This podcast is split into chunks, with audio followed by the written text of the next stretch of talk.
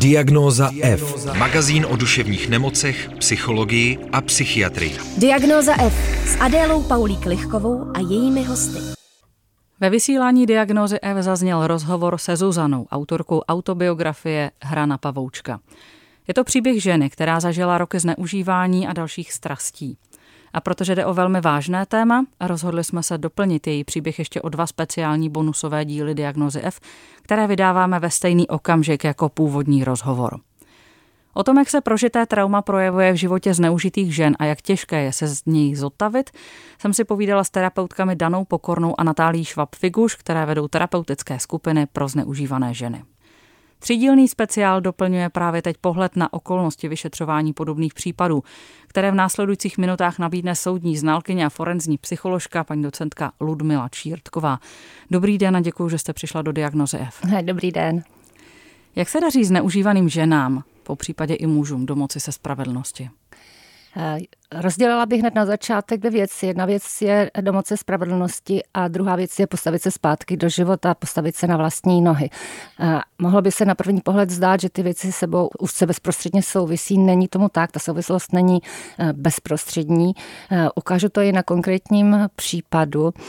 Vězeňská psycholožka Zuzane Projské byla v rámci své praxe, kdy terapeutovala odsouzené vězně, zpravidla Eh, závažné sexuální delikventy, tak byla jedním z těchto delikventů eh, znásilněna. Ten eh, příběh byl zajímavý tím, že vězen zneužil terapeutického sezení, uzavřel se s ní a, zásahová jednotka, která byla povolána, čekala v areálu věznice, protože celý příběh se odehrával v areálu věznice a čekala dlouhých 7-8 hodin. Vedoucí zásahu se totiž domníval, že jako terapeutka si s touto situací sama poradí a že vězeň jí tedy nic neudělá. Opak byl pravdou. Psycholožka Zuzane Projské poté eh, podala trestní oznámení na zasahující eh, složky. Eh, pachatel byl samozřejmě stíhán a odsouzen. Zuzane Projské napsala hm, o tom, co prožila během těch kritických 7-8 hodin knihu. Ono to bylo ještě zasazeno do toho konkrétního kontextu, že ten týž týden, kdy se událost stala, se měla vdávat. K té svatbě nakonec došlo, protože budoucí manžel manžel ji chtěl takto eh, podpořit, eh, ale eh, výsledek tohoto případu je velmi smutný, respektive tragický, protože zhruba 10 let na to v roce 2018 spáchala forenzní psycholožka, vězenská terapeutka sebevraždu. Přestože vlastně 8 let čerpala různé terapie, tak žádná jí nepomohla. Takže já tím chci ukázat, že je rozdíl mezi tím dosáhnout na spravedlnost a mezi tím postavit postavit se eh, do eh, života zpátky na vlastní nohy. U určitých eh, obětí ty, ty dva momenty spolu souvisí, ale jsou oběti, u kterých ta souvislost nemusí být přímá a jak vidíte, i když se podaří v jedné oblasti, to je domoci se spravedlnosti, tak se nepodaří se vrátit zpátky do života oběti. A i přesto, když se budeme tedy držet toho, jak se jim daří domáhat se spravedlnosti, daří se jim to? Záleží na různých okolnostech a, a já bych eh, upozornila eh, na jeden fakt a to je podávání trestního oznámení, takže eh, za prvé záleží samozřejmě na tom, jaký a jaká je prodleva mezi samotným činem a mezi podáním trestního oznámení. A v podstatě všechny výzkumy ukazují na určité faktory, které komplikují vyšetřování a domoci, domožení se spravedlnosti, když to tak to řeknu. A k tím okolnostem patří pozdní oznámení, které spochybňuje v očích organočných trestním řízení stále ještě oběť, ačkoliv víme, že to není pravda.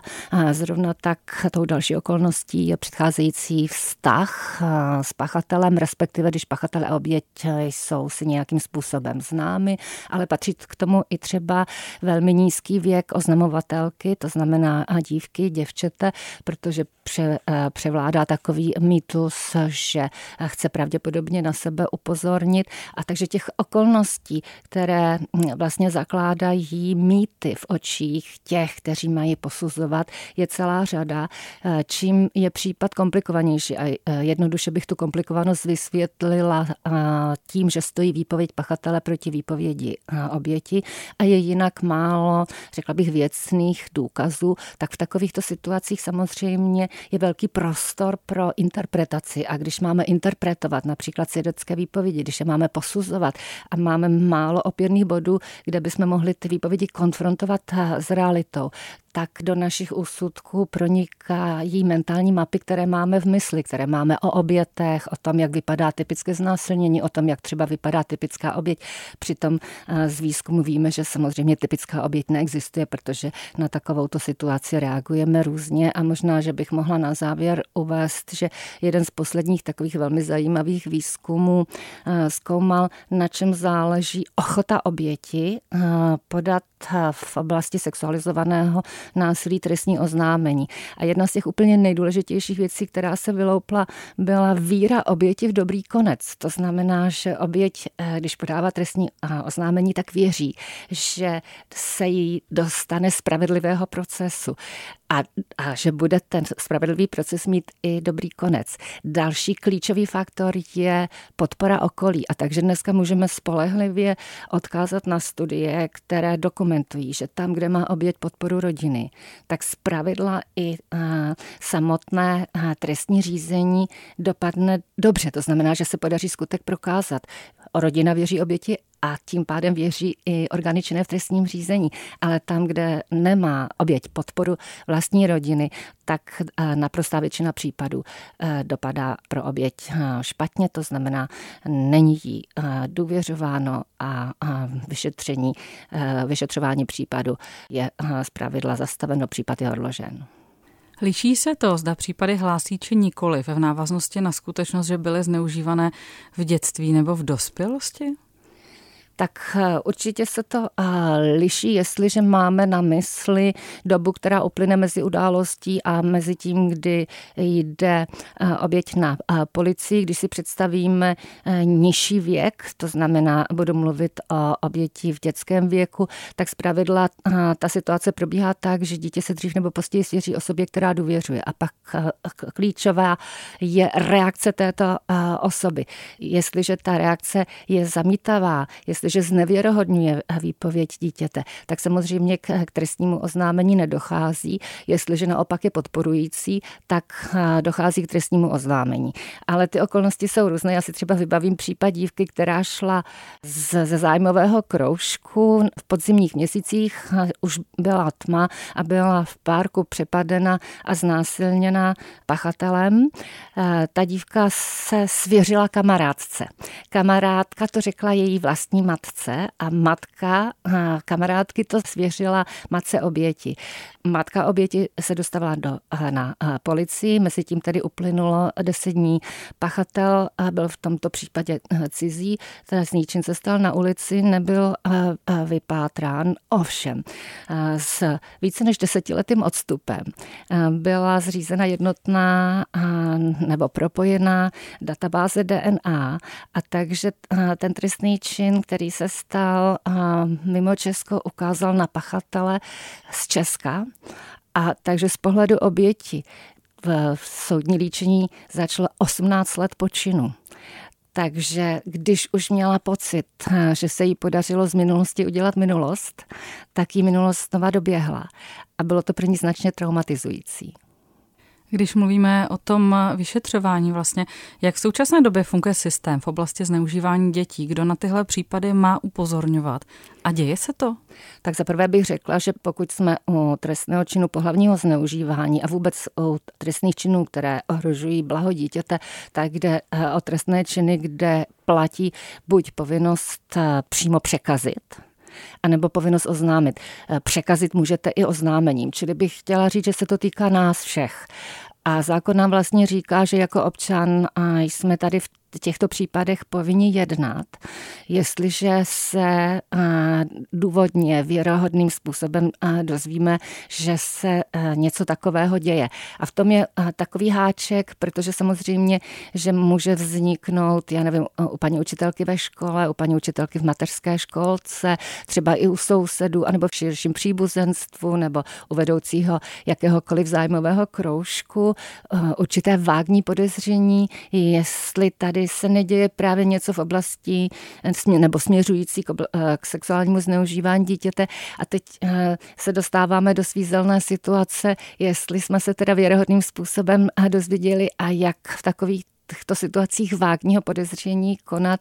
Já bych eh, doporučila na tomto místě, jestliže mám takové vágní intuitivní podezření, vyplatí se eh, v každém případě jít se někam poradit, eh, skonzultovat, jak bych v takovém případě měla postupovat, když sama nevěřím svému úsudku a z mého úhlu pohledu by měla platit zásada v takovýchto situacích, že důležitá je prevence, takže v případě pochybnosti ve prospěch ochrany oběti. A z vašich zkušeností, když se ohlídnete za uh, svoji letitou praxí, uh, daří se ty uh, případy nějak jako odhalovat relativně včas, ačkoliv já vlastně nevím, co je včas, jestli, jestli opravdu se jako na ty případy jako přichází v tom dětském věku. Mě tady napadá asociace, jestli dovolíte, odkážu na dva silně medializované případy ze zahraničí, které jsou notoricky známé. E, a posuďte sama, jestli se je podařilo odhalit včas. Rozhodně ne. Čili já tady mám na mysli známý případ Nataši Kampuš, e, která byla unesena cestou ze školy a dlouhých deset let mám pocit, že žila ve sklepních prostorách. Jím únoscem byl IT specialista Wolfgang Priklopil a Nataša Nataše Kampuš se podařilo potom díky štěstí po dlouhé době tedy eh, utéct a jenom bych poukázala na ty reakce, eh, které sklízela. Eh, nesetkala se okamžitě se sympatiemi, dokonce i dneska je vystavená řadě, řeknu, hate speeches, čili nenávistných ataků a to z toho důvodu, že lajci a někdy i profesionálové se pozastavovali nad tím, jak to, že tak dlouho zůstala vězněna, když docházelo i k takovým událostem, že třeba později jela i se svým tyranem na lyže. To znamená, že lejci měli představu, že měla možnost utéct i dříve. Ne, neměla možnost utéct dříve. My soudíme vlastními očima a nevidíme zločin očima oběti. Takže ukazuje na to, že trvalo velmi dlouho, než se podařilo případ vlastně vyšetřit, ale že ani ani poté, co oběť sama se tedy osvobodila, tak neměla na růžích ustláno a možná, že eh, někteří posluchači četli i knížku, kterou o svém příběhu napsala, konec konců byl podle ní natočen i film. A na druhé straně třeba eh, paralelní případ, který má stejnou dynamiku viktimizace, to znamená, že oběť prožila de facto velmi eh, podobnou situaci, to znamená dlouholeté vězení ve sklepních prostorách. Asi tušíte, kam mířím, myslí, mířím ke kauze Fritzla, který unesl naprosto záměrným způsobem eh, svoji dceru, eh, uvěznil ji eh, ve, sklepním bytě, který tajně vlastně zbudoval v prostorách svého domu a vedl dvojí život. Vedl život nahoře a, vedl život dole. Se svou dcerou splodil sedm dětí, jestli se nemýlím. A jenom díky náhodě se podařilo Elizabeth, to znamená jeho dceři po té dlouhé době, se zachránit a to díky tomu, že jedna z, z nejstarších dcer, které splodil vlastně s ní její otec, byla na tom zdravotně velmi špatná, takže ho Elizabeth otce uprosila, aby dceru odvezli do nemocnice. A teď si představte, že do nemocnice eh, přijede dospělá divná eh, žena, protože je velmi bledá, působí eh, výjimečným způsobem, působí nějak zvláštně a, a doprovází ji hm, muž, který je vlastně jejím otcem a přivezou mladou dívku a teď lékařům se podařilo je oddělit. Napadlo je, že by bylo dobré zjistit, co vlastně za tímto podivným párem vězí.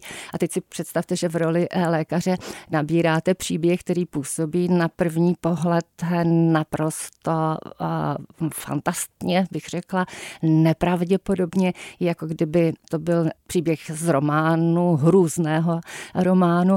A takže při konfrontaci s takovými situacemi opravdu velmi záleží, jak zareagují, řeknu, odborníci v první linii. E, tady e, odborníky přesvědčil fakt, že vidí mladou dívku, která je nemocná, je nemocná zvláštním způsobem, diagnoza se dělá velmi těžce a takže vysvětlení, které nabízí její matka, by mohlo být pravděpodobné a to umožnilo vlastně zachránit Elizabet a vysvobodit ze sklepa i další děti. Diagnóza F. Diagnóza F. Otevřeně o věcech, o kterých se těžko hovoří. Jak probíhá vyšetřování v případě dětských obětí? Já si tak jako matně ze školy pamatuju, že snad nás učili, že ten výslech by měl vést psycholog bez přítomnosti dalších osob, že ty jsou za zrcadlem, případně se výslech natáčí na kameru, aby její dítě nemuselo absolvovat opakovaně. Skutečně se to děje? Doufám, že se mi podaří eh, srozumitelně odpovědět. Tak možná na prvním místě bych řekla, že psycholog není vyšetřovatel, psycholog není eh, detektiv, takže eh, výslech musí být veden osobou, která je k tomu ze zákona pověřena. Ale máte pravdu, že výslechu dětí má být přítomna osoba, která je znalá duše dítěte, jak přibližně zákon říká. A takže to může být skutečně dětský psycholog, ale může to být třeba i pedagog, a nebo to může být sociální pracovnice specializovaná specializovaná na dětskou agendu a podobně. Také je pravda, že máme v Česku speciální výslechové eh, místnosti, které jsou vlastně uspůsobeny tomu, aby se eh, dětský proband cítil eh, pokud možno mm, neohroženě a aby jsme mu tudíž ulehčili rozpomínání. Je také je pravda, že existují školení pro specialisty ale současně musím ukázat i na druhou stránku mince, že specialistů je málo, že v běžném případě eh, se stává, že hm, první kontakt eh, ji mají eh, oběti a doprovod, čili pravidla rodiče nebo jiná referenční osoba, mají tedy první kontakt s policisty, kteří nejsou speciálně školení na tuto problematiku.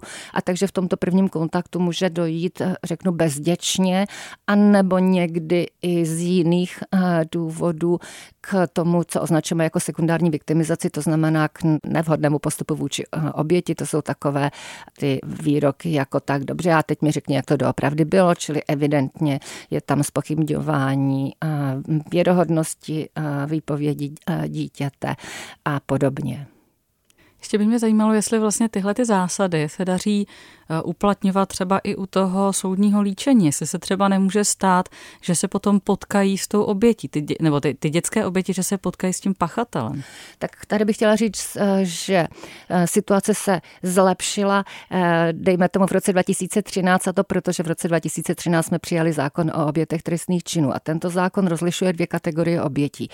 Zjednodušeně obyčejné oběti a a potom takzvané zvláště zranitelné oběti. A tyto zvláště zranitelné oběti mají mm, extra práva. Jsou více chráněny právě proto, že jsou vulnerabilnější.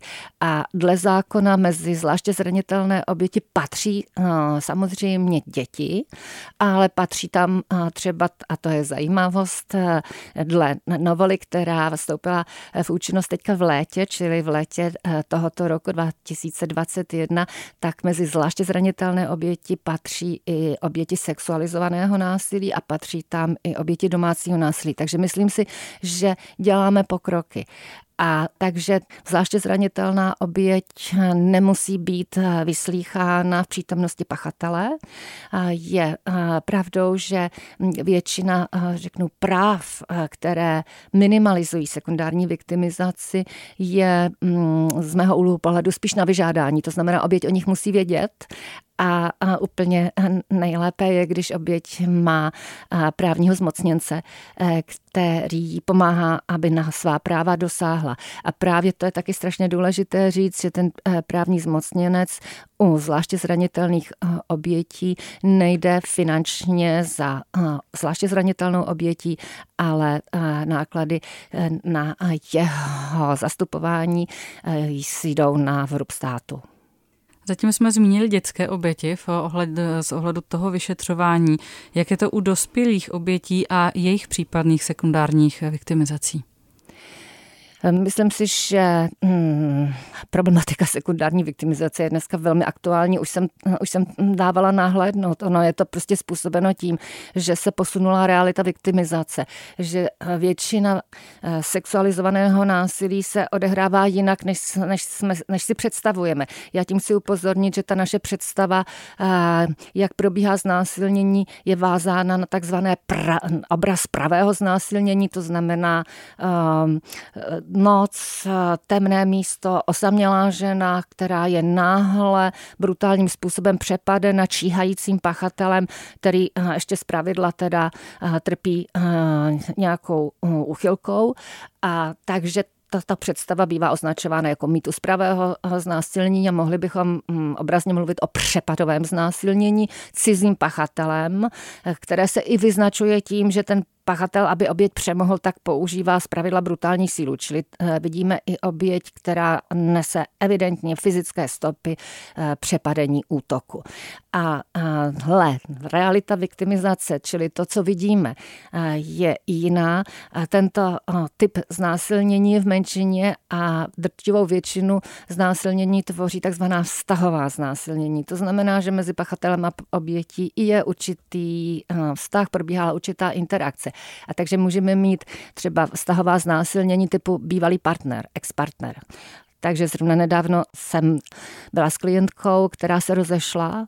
Eh, dohodli se na to um, s přítelem, oba jsou to vysokoškoláci a, a pracují, řeknu, v helping profession, čili v profesí eh, zaměřených na pomáhání lidem a te, eh, domluvili se, že on si přijde pro věci a přitom přebírání věcí eh, došlo k brutálnímu znásilnění. Takže eh, to je obraz eh, ex-partner znásilnění typu vztahové, vztahové znásilnění. Jiný obraz může být třeba znásilnění ve vztahu, trvajícím vztahu, čili v manželství, to marital rape, anebo date rape, čili uvnitř existujícího trvajícího vztahu, takže jsem se setkala, setkala i s klientkou, která byla znásilněna na služební cestě, poté eh, partner použil její eh, kartu, aniž by se jí zeptal. A tahle klientka třeba patřila k, k, k těm, kteří eh, zareagují rychle, promptně a razantně. Takže po návratu z, ze svatební cesty šla rovnou na úřad a podala tedy žádost o rozvod a, jiným typem třeba vztahového znásilnění je vztahové znásilnění eh, bez předcházející intimity by ho nazvala, takže kolega, student, spolustudent, eh, eh, pacient a klient, psychoterapeut a klient, klientka a, a, a tak dále. Čili to je většina případů znásilnění. A teď, proč o tom mluvím, z toho také eh, plyne jeden z důvodů, proč je vyšetřování um, sexuální delikvence, když to takto nazvu, komplikovanější než dříve, protože uh, samozřejmě v těchto případech je právě typické, že se obětě pachatel znali, že třeba i předtím docházelo k sexu, že teda pachatel říká ano, došlo k sexu, to on nepopírá, ale popírá to, že by použil násilí. A teď se dostávám k jádru problému u vztahových znásilnění, reagují oběti jinak. Klasicky máme máme zafixované dvě reakce na stres. Utěk nebo boj, které modelujeme na tom přepadovém znásilnění. Ale u vztahového znásilnění nastupuje úplně jiná třetí, nouzová, biologicky podmíněná reakce, která není, že bych si ji vědomě vybrala, ale nastupuje eh, jako rozhodnutí mého těla, které vyhodnotí, že v téhle situaci už nemám šanci.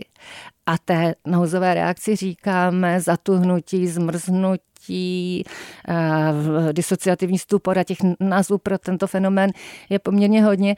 A čerstvé studie um, ukazují, že zhruba až 70% obětí vztahových uh, znásilnění jdou do tohoto, uh, tohoto typu reakce. A takže se opravdu otevírají aktuálně otázky, jak třeba zlepšit vyšetřování tím, že tu naši praxi, která je dobře nastavená na přepadové znásilnění, že posuneme, aby byla lepší i u této agendy vztahových znásilnění. A teď třeba se dostávám k tomu, eh, že je třeba přihlížet k situaci, ke kontextu. Proč by měla chtít oběť sex s někým, se kterým se rozešla, jasně se dohodli. Takže z logiky věci vyplývá, že v těchto situacích příliš netoužíme znovu po nějakém eh, sexuálním zblížení. A samozřejmě eh, lze hm, zlepšit i otázky, jak se vůbec ptát na to, co se dělo s obětí. Čili konečně otevřít i při vyšetřování zločin očima oběti. Co se s vámi dělalo, jak byste to popsala, kdy to začalo, jak jste poznala, že to skončilo. A to jsou všechno možné otázky, jak bych si dopíděla k tomu, které by vysvětlili, proč se oběť nebránila, když to řeknu nadneseně jako lvice. Na závěr, eh, co může eh, obětem sexuálního zneužívání eh, zvládnout nebo nějak zpracovat to prožité trauma? žijeme dopředu. A já si myslím, že úplně to nejdůležitější, aby se oběť mohla odpoutat od zločinu, tak spočívá v tom, aby byla schopna žít dopředu. To znamená, aby minulost udělala minulostí. A to předpokládá, že mm, přijmu to, co se stalo a zpracuji to.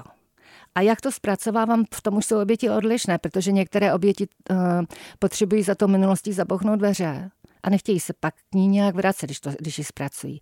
Ale jsou i oběti, které naopak potřebují to, co se stalo, do detailu uh, popsat, uh, proskoumat, proto aby se od toho uh, mohli uh, odpou, uh, odpoutat. A takže já bych řekla, že to, co pomůže oběti, je podpora rodiny, protože reakce oběti definuje trauma. Eh, co tím chci říct, že trauma je živý útvar, který se mění v čase. A to je svým způsobem štěstí i smůla. Štěstí je to, protože můžeme eh, trauma pozitivně ovlivnit tak, aby ho oběť mohla zpracovat. A smula je to v tom, že sekundární viktimizací můžeme z oběti, která trpěla eh, strachem eh, a úzkostí, které se dají určitým způsobem lépe ošetřit, tak my s ní uděláme i oběť, která se stydí za to, jak se zachovala v průběhu znásilnění a stud se dá daleko složitěji, tedy eh, více komplikovaně ošetřit než třeba ten strach. Takže když to schrnu, aby oběť si zachovala schopnost žít dopředu, aby měla podporu okolí a aby narazila na dobré terapeuty. Říká Ludmila Čírtková. Já vám velmi děkuji, paní docentko, za dnešní rozhovor. A vás, milí posluchači, ještě upozorňuji na zbylé dva díly tohoto speciálu Diagnoze F o sexuálním zneužívání, který mimo jiné vychází u příležitosti Mezinárodního dne boje proti násilí na ženách a najdete ho na webu wave.cz a v podcastových aplikacích. Potřebuješ duševní oporu? Všechno spraví náš podcast. Poslouchej Diagnozu F kdykoliv a kdekoliv. Více na wave.cz lomeno podcasty.